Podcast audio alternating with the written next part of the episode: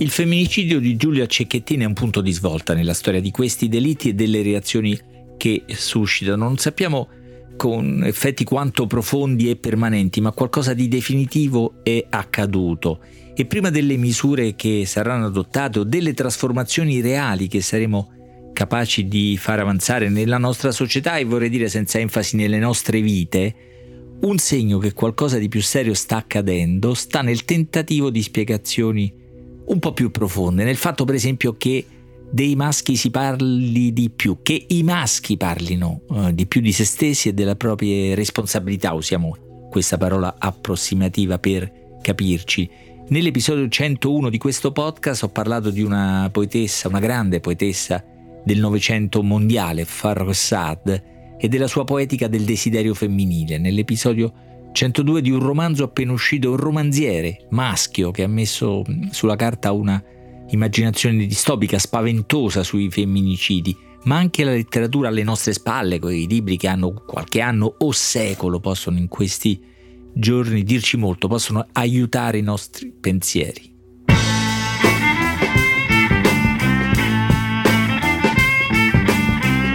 Questo è Timbuktu di Marino Sinibaldi, un podcast del Post che parla con i libri.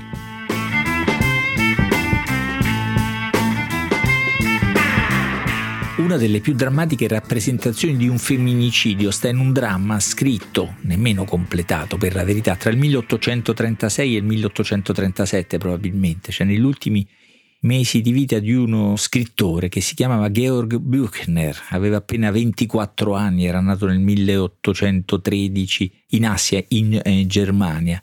L'opera, il dramma Wojciech, ha avuto un'enorme fortuna, enormi, numerose rappresentazioni, trasformazioni, teatrali, eh, musicali, cinematografiche, per esempio un film di Werner Herzog e chi conosce Wojciech o ascolterà questa puntata non si stupirà di questo innamoramento di Herzog per questo testo, come non si stupirà tra i grandi musicisti di musica anche molto seria che hanno scritto musiche ispirate a Wojciech ci sia Tom Waits, peraltro per un balletto di Bob Wilson, anche ecco Wojciech ha ispirato tutto, anche un balletto ma insomma se avete un po' di tempo andate in rete o anche solo dalle parti di YouTube e vedrete quante trasformazioni ha subito questo testo, benché incompleto, e frammentario. Sono 30 scene, 30 scene staccate una dall'altra, non sappiamo se il piano di creazione fosse diverso, ma questo produce un effetto di modernità straordinario. Sono scene frammentate, disordinate come la mente di Wojciech, un barbiere, ora soldato, povero di tutto, di soldi, di considerazione, di idee, di parole, innamorato di Maria, o almeno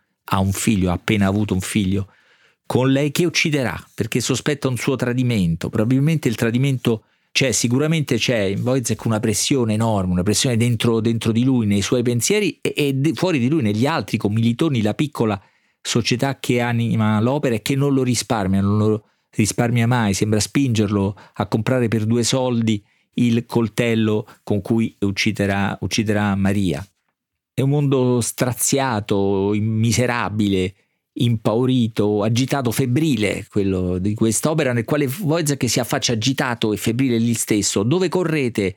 Eh, gli dice il capitano nelle primissime scene dell'opera. Avete ancora i vostri buoni trent'anni da vivere, trent'anni profezia avvelenata come tutto il resto. Io sto citando da una vecchia edizione Oscar Mondadori con la traduzione di Giorgio Dolfini, ma di edizioni ce ne sono diverse. Wojciech deve correre, deve correre per procurarsi da vivere. La paga del soldato non gli basta, anche se la dà tutta a Maria, la quindicina, quindi ha accettato di diventare cavia di un esperimento di un medico, il vero pazzo di tutta la, la storia, che vorrebbe provare su di lui gli effetti di una dieta radicale a base di piselli, solo di Piselli. Ma Wojciech corre anche perché ha le sue visioni, le sue agitazioni, deve sfuggire qualcosa. Qualcosa che nelle sue visioni, nelle sue allucinazioni teme sempre che dalla terra, dal sottosuolo, emerga qualcosa di eh, minaccioso, ma teme anche per esempio la massoneria, una sorta di complottismo rispetto all'esistenza. Tutto questo rende folle i suoi movimenti, scordinate le sue idee e le sue azioni anche non è escluso che gli effetti della dieta, questa, questa grottesca dieta a base di piselli prescritta da questo medico grottesco, satira di tutto un ambiente che Wojciech, che Buchner, l'autore conosce bene, era figlio di medico e medico esso stesso non è escluso che conti qualcosa questa, questa dieta radicale, quasi anoressica, perché è una cavia, è cavia in tutto e su tutto. Wojciech a volte sembra più vicino, anzi agli altri sembra più vicino a un animale per come pensa, per come si muove. Muovi le orecchie, gli chiedono di fare perché sa compiere questo gesto animale, ha questa animalità e come gli animali sembrano non capire la morale, non possedere la virtù.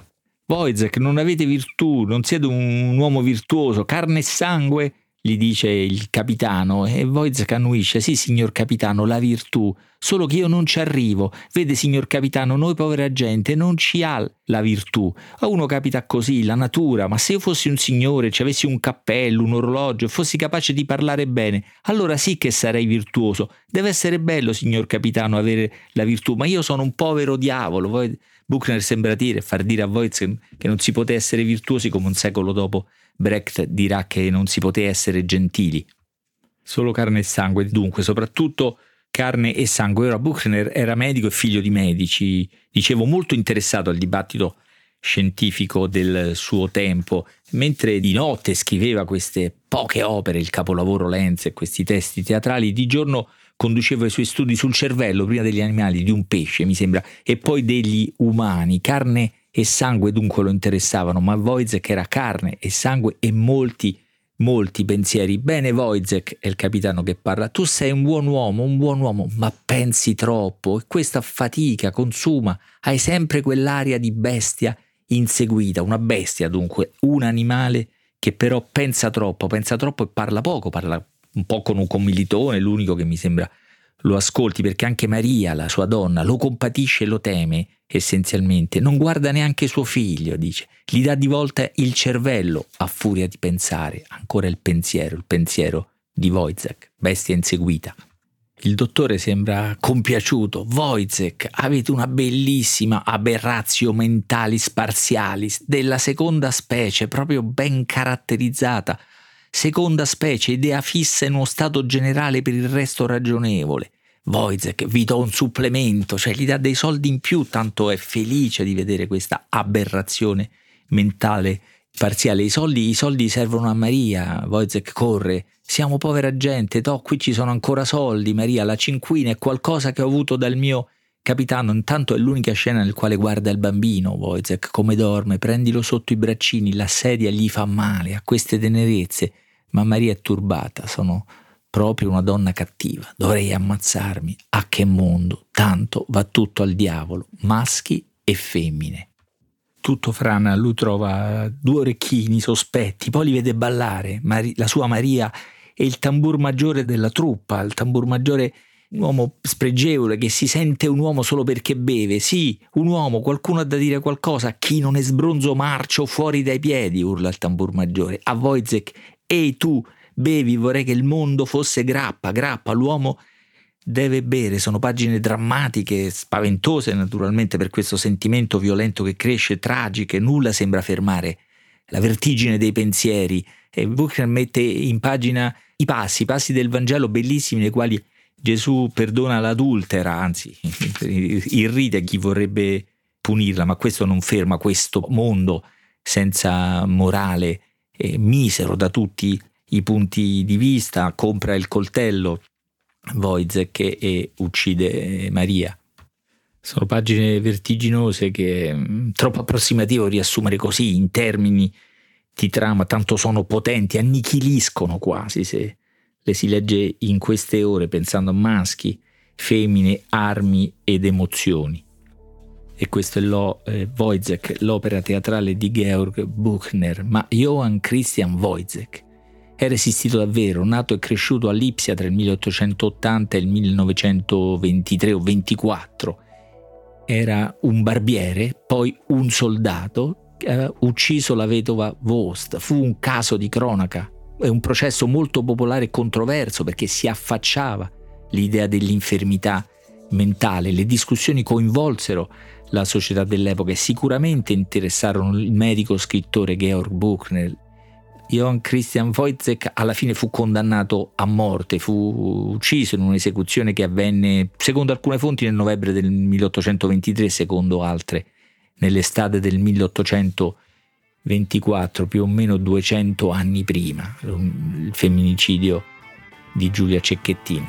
Scrivete a timbuktu-ilpost.it